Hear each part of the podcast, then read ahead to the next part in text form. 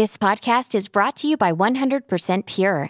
You put in a lot of work to maintain a healthy lifestyle, so why stop with your makeup? We make makeup with fruit and tea, spa skincare with potent plant-based vitamins, and hair and body care infused with sea minerals, all in the name of a healthier you. Visit 100%pure.com to shop our clean beauty collection. A Better Life with Dr. Sanjay Gupta. Sometimes you can actually learn something from watching television. I'm Dr. Sanjay Gupta, CNN's chief medical correspondent. I've never actually seen it, but I hear This Is Us is a great show. Now, spoiler alert, if you're not caught up, you might want to switch the station for a minute, but come right back.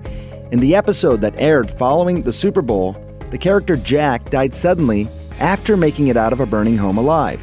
His cause of death was given as cardiac arrest, triggered by smoke from the fire. Now, one cardiologist we spoke to said it is completely possible this type of situation can cause a cardiac arrest.